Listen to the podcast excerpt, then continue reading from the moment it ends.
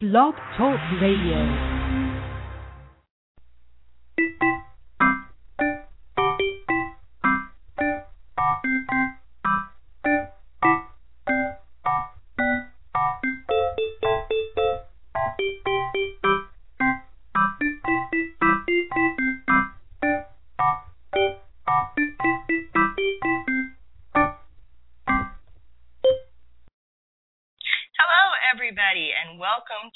Travel Times on Trundlebed Tales podcast. Once again, we are going to look at a new and different uh, hobby or place that you can visit, and today we're going to be talking about archaeology. Now, before we get into that, we have just a little bit of housekeeping.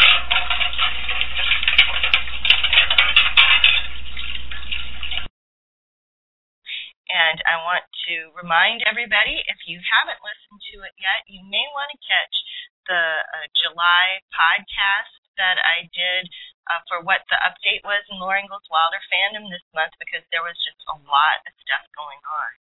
And as always, if you have a question for this show or just want to listen to it uh, by phone instead of streaming it, you can call while we're live at 714 242 5253. That's 714 242 5253. Or toll free 1 877 633 9389. That's 1 877 633 9389. And if you ever want to listen to an episode later, you can do that either by streaming on the Blog Talk Radio website or you can download it from iTunes for free and take it with you. And I oh, and I wanted to let everybody know that the chat room is open. And so if anybody wants to talk that way instead, you sure can. And I think that is about it for housekeeping.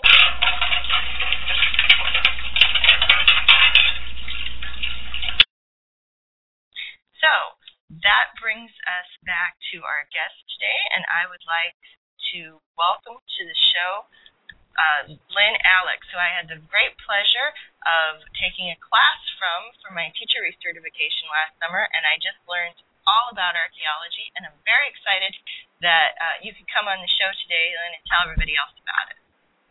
Thank you, Sarah. I'm happy to be here, and uh, thank you for inviting me. So, so, do you want to tell them a little bit about your background? Sure. Um, I uh, actually just retired from my current position just a couple of weeks ago, but for over the last 10 years, I have been um, Director of Education and Outreach at the University of Iowa, Office of the State Archaeologist. Um, I've been doing research, uh, archaeological research in the Midwest, oh gosh, for about 30 years or more. Uh, did some work out on the plains. Um, I was out in South Dakota, and um, I taught there at the South Dakota School of Mines and Technology in Rapid City for a number of years. And um, before that, uh, I guess I was in Iowa for a brief period and worked for the Office of the State Archaeologist. Um, I've been an adjunct instructor at the University of Iowa and also at the University of Wisconsin Milwaukee. Um, my own uh, graduate uh, school uh, was the University of Wisconsin at Madison. And um, throughout my career, I've been able to do, do research not only in North America, um, but also in Western Europe. I did a number of projects in Scotland, uh, in the uh, northern uh, Scottish Isles, uh, the Shetland and the Orkney Islands. That was many years ago, but there were several projects that I was part of there. And um, then I had the opportunity again a number of years ago to work on a project in the far north, um, in excuse me, in northern Norway, um, above the Arctic Circle, about as far north, certainly as far north as I had ever been, and and as far north as many Norwegians had actually been as well. So um, I've had a wonderful career in archaeology, and even though I've retired from my current position, um, I'm still an archaeologist, and I'm hoping to um, complete some research and am working right now on a book with two colleagues um, that will talk about archaeological sites to visit in Iowa. So um, that will fit in with um, what you're doing with this program as well, because it will give people some idea of where they might go in in Iowa um, to at least see where archaeological sites exist and learn a little bit more about what was found at those sites. Well, that's pretty exciting. I didn't even know you were doing a book on it. Yeah. But yeah. uh, so you've had a really uh, exciting career. It sounds like in archaeology. I have. I've never regretted it. Um it's it's uh it, as you can imagine it's always something new. Like any job there are tedious aspects to it, but um it's been a wonderful career. So we're um kind of looking at it from the standpoint of whether our listeners could get involved or not. So, can anybody volunteer for an archaeological dig, or do you have to get special training? Uh, no, there are there are lots of volunteer opportunities, and um, there, you know, if if you're if you're in the United States, um, most uh, states have uh, either a historical society or an archaeological society. Um, sometimes universities offer opportunities for volunteers or for people to even take classes. But if you're in a specific state, I would uh, recommend that you see if there is an archaeological society. Um, for instance, in Iowa, we have the Iowa Archaeological Society, and almost all of the opportunities that we have offered from the University of Iowa's Office of the State Archaeologist have been coordinated with the Archaeological Society itself. Um, even though, for instance, on our website we would list any volunteer opportunities coming up, um, we always have worked with the Archaeological Society to make those projects happen, and they frequently provide funding for them. So I would recommend that depending on where people are, if they're in Iowa. Um, they, you know, get information about the Iowa Archaeological Society. Um, you could also go to your office of the state archaeologist, and in Iowa, that's at the University of Iowa. Um, if you're looking farther afield, um, one of the things that would be a good source for folks would be the Archaeological Institute of America. And they actually publish now an online fieldwork opportunities bulletin. So if you are online, you could just Google Archaeological Institute of America fieldwork, and their fieldwork bulletin page would pop up, and you would see there that there are different types of programs available. One is a field school, and that would probably be for academic credit. But there's also a volunteer box that you can log into. And I'm looking at the map on their page now, and they're showing fieldwork opportunities for volunteers and for uh, credit all across the world. Um, many of them in North, Central, and even South America. There are a lot of them in Europe.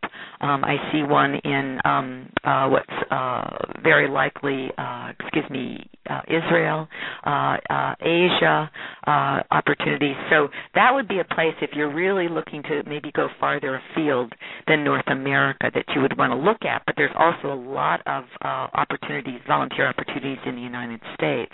Um, another one would be the the Forest Service, the U.S. Forest Service. Again, if you're looking in the United States, and they have a program called Passport in Time. And Passport in Time is basically a volunteer program where people have the opportunity to take part in different projects. Many of them are archaeological projects. And so those are two national and even international possibilities. Uh, another one which folks might be aware of, another national, international program is called Earthwatch.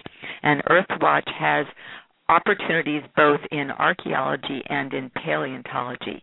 Um, those are, I would say, are less. They are volunteer, but typically you pay for the, for the privilege of of going on those projects. But they have lots of different types of projects all over the world, and that might be something that that people would like to look into.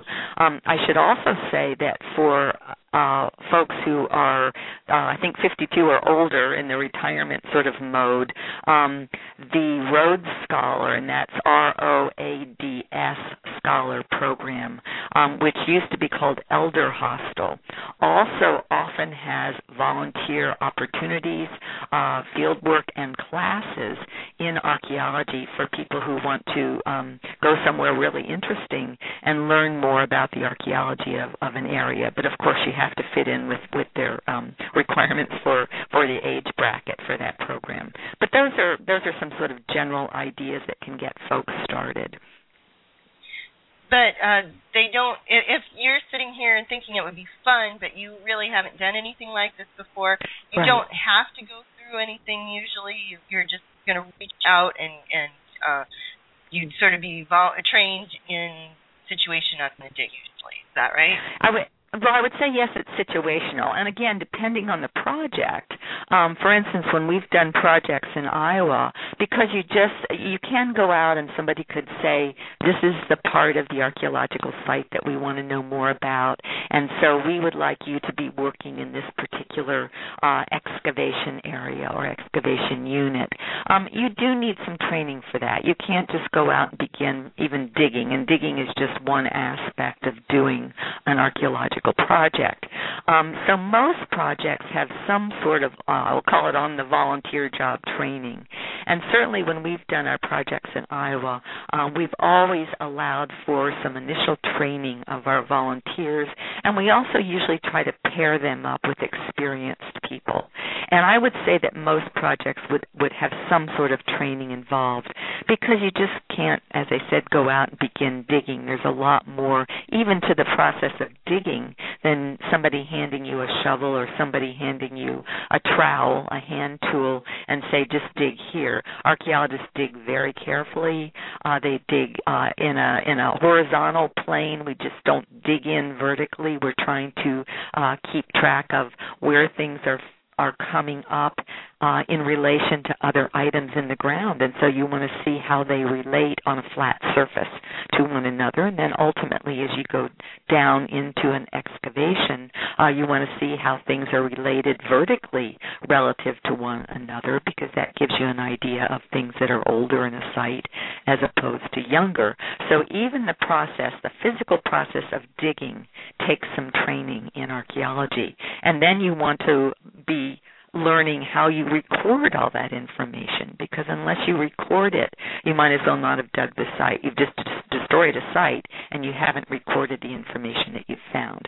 So, yes, somebody could go and not have any prior experience or prior training, but they will almost certainly or should be certainly given on the on the on the job training, so to speak.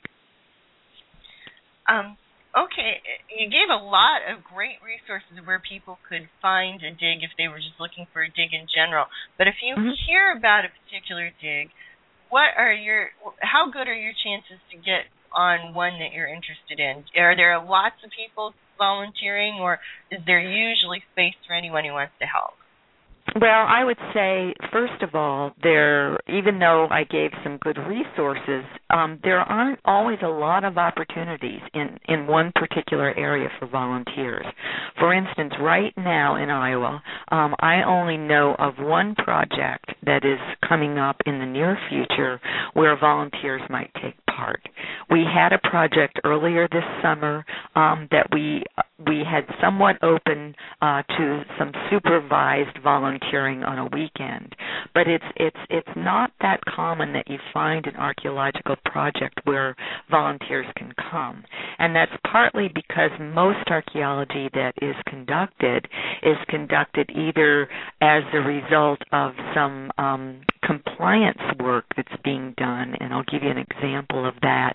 If a highway is um, being constructed in an area, or there is some additional expansion of a highway, we have some legislation, some federal legislation that says that the project has to be cleared of significant archaeological resources in the line of the project before the construction can occur. And that is all done by professional archaeologists working under some uh, very uh, important federal guidelines on how that project be conducted.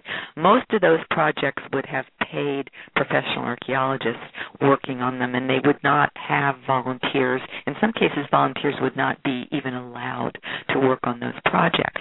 And most of the archaeology that's done in the United States is that kind of archaeology. There are projects that are pure research projects, and those can be sponsored by universities. They could be sponsored by historical societies or offices of state archaeologists. Um, some of those projects might allow volunteers, many of them would not. And so um, you have to kind of hunt and pack for a project that would allow a volunteer. So you might be interested, for instance, in a particular site. Let's say there was some archaeology that was going to be conducted at the Herbert Hoover uh, birthplace location or blacksmith shop, but that would not mean that volunteers would be allowed on that project. Okay. Well, that's that's good to know because it's good to have your expectations about what you're going to be able to allow to do in the right place before you you start a, a new thing like That's that. right. And and and if people are looking to travel someplace, um then they want to do that research in advance um to let them know if they're going to be able to take part in a project.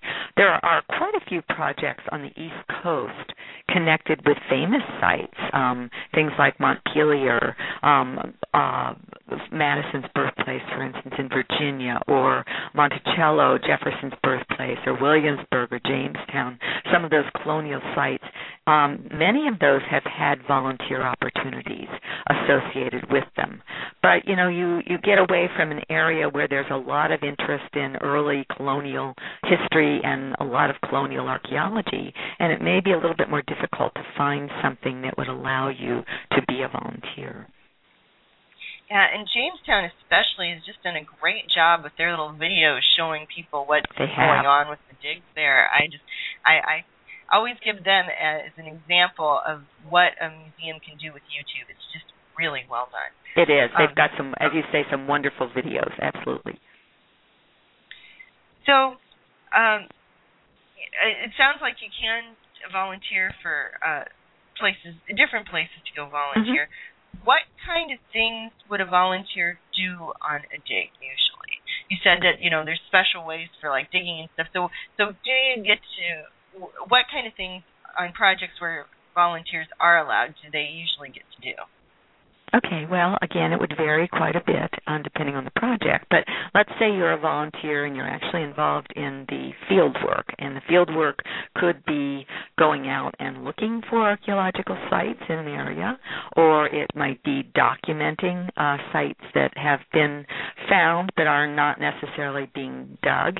Um, and both of those sorts of activities would involve um, maybe walking across the surface of an area and looking for signs that people lived there in the past. So you might be looking for artifacts on the surface. If you could uh, see the surface, let's say you're walking across a plowed field, or you might be walking along a creek looking for artifacts that might have eroded or might have been brought up by farming activities.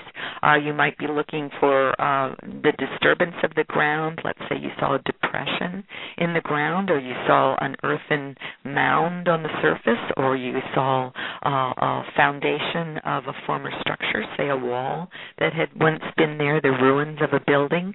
Um, that would be um, you would be learning how to identify those signs that tell us that an archaeological site was present. And then you might be doing some recording. You might be taking some notes on what you had discovered. You might be working with topographic maps and learning how to record uh, that location on a topographic map. Or, of course, now archaeologists use um, GPS, and so you might have a GPS instrument with you, and you would be recording the coordinates of the archaeological site on a GPS. Um, if you were doing actual excavation, let's say you were on an archaeological site that was being excavated, uh, and you were doing part of the actual digging, uh, you would very likely be assigned a portion of the site that was being opened up. And as I said earlier, we might like to have you be working with people who had experience who could help you. You would be given some digging tools, and it might be at the beginning you'd have to bust sod. Let's say you were right there at the beginning of a project. Um, you would uh, be given your location. You might help string out the excavation unit, uh, the, the square on a grid uh, that you would be working in, and so you would be pounding in wooden stakes at the corners of that grid square, and you would be putting little uh, nails in the top of those stakes, and you would be putting a string around around the square. Um, then you would probably take some measurements of the surface. We'd want to see what the surface elevation was uh, of the ground. then you would bust the sod. You'd uh, very carefully be peeling off the sod if it was a site that had sod on it. If it was a site that had corn stalks growing out of it, you would carefully uh, remove that surface layer. And um, then, depending on how deep each of the levels were that you would be re- removing, you would then at that point either take a very uh, sharp uh, snub-nosed shovel and very carefully skim off the soil, uh, staying within the um, the depth measurements of your your layer, or you might get down on your hands and knees with a hand trowel, a mason's trowel that you would be taught how to keep nice and sharp, and you would very carefully begin to peel back the soil layers. And as you begin to find things, and it might be items, artifacts, or it could be changes in the soil itself. Maybe all of a sudden you would start to see a different colored stain in the soil. You would very carefully, again on a horizontal plane, uh, peel back the soil around those items, and you would then probably begin to map them. You you take photographs, uh, you take measurements, both the uh, depth of those items and also map them within the excavation unit. You would have uh, graph paper to make some maps and take some measurements. You'd be assigned a notebook and you'd be um, instructed on how to take very careful notes of what you were seeing and what you were finding. Um, very likely there would be some sort of a screening device at the site, um, a box screen with some fine um, mesh, uh, uh, maybe like a window screen in the bottom of that box screen and um, sometimes those are put up on two legs sometimes they're on a tripod and as you're digging the soil from your unit you would be screening that soil through that uh, shaker screen uh, and that way you would recover much smaller materials that would you normally wouldn't see as you're digging with your hands. Um, you also might take soil samples from your unit, and those soil samples might be put through a, uh, a much finer uh, device, a flotation device um, that uh, we uh, float the soil through uh, some water and the very light materials, say you have fish scales or tiny seeds that you've found, those materials will float to the top and they can be screened off through some very, very fine mesh, and that's how we often recover microscopic sized materials from the site. Uh, you might also be working in the lab. Uh, very often we try to get volunteers to do some of the lab work. And so in that case, you would be sitting down and you would be sorting through the materials that were found at the site. You might be washing up some of the artifacts. You might be doing some labeling because all of those artifacts has to get a catalog number that tells us where on the site it was found and what site it belonged to. Um, that's something that very often volunteers are asked to do. Uh, depending on the project, you might be doing some uh, artifact reconstruction. Maybe you would be sitting down and you would be given a lot of pottery sherds or pieces of pottery that came from the site, and you would be asked to try to piece those back together, just like you're working a jigsaw puzzle, uh, to try to see if we could come up with uh, uh, parts of the vessels or parts of the pots that those uh, sherds represent. Um, so those would be the kinds of things, um, both survey, uh, both archaeological field work, the digging, um, lab work. Uh, maybe you would be asked to write up your field notes, type up your field notes, or enter that information in a database if we had access to um, the computer records at that time. Those are all the kinds of things that, that a volunteer um, could be doing. You would be working with um, hand tools, as I said, like uh, the mason's trowel, but also paint brushes and uh, fine uh, picks like dental picks and uh, that sort of thing. Uh, if you were working with really delicate materials, uh, mapping is really important. So mapping and photographing would be part of the field work, um, and also part of the lab work as well. Okay, uh, I'm going to. We actually had two calls come in, oh, good. and one of uh-huh. them, I, I think, uh, one of them hung up again. I think they thought we weren't going to get to them. So if you want to call back in now, you can. Otherwise, uh, I'm going to go to the other one and just check in quick. Uh, she doesn't, or whoever it is, area code 712 isn't saying specifically they have a question, but I just want to check and double uh, make sure. So before we All go right. on. Okay, so uh, area code 712, you should be coming on the air. Uh, hello, did you want to actually have a question or a comment, or were you just listening? It's okay to say you're just listening.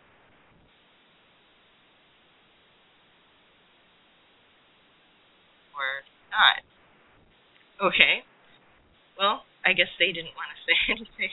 Hmm? Well, that's too bad. I probably it probably went on too long, so I'll try to make brief Oh no, answers. no, that's oh, that's all right. Okay, so I put them back on hold, and if the other gentleman uh calls back in, I'm assuming it's a gentleman. He said it, it, the call name came up as Uncle Bill, uh, and I don't have an Uncle Bill, but I assume it was a man. Uh, we'll put you through. So sorry about that, but okay. But in the meantime, uh, we have about five minutes left. So why don't we just check in quick and Mhm. um, I know we wanted to mention well well the the big question about normal archaeology that I have left I don't think we answered is uh, if you're there digging uh, a hole, Mhm. assuming that that is what you're doing in this this project. Do you fill them in again, or do you leave them open, or what do you do with after you get done with the dig? Yeah, no. Typically, they're filled back in, um, and certainly if you're on private property um, or property that uh, is supposed to go back to the way it looked previously, you definitely will fill them in. Very rarely, and let's say you've got road construction, and um, the road is going to come through after you're finished with the excavation, and it's going to be fur- further disturbed. It may be that those holes would not have to be filled in, but but very typically everything would be filled in after the excavation was over. Okay, and we did want to mention too, because by its nature, archaeology tends to be destructive when you do the actual digging. You only get Mhm. one bite of the apple.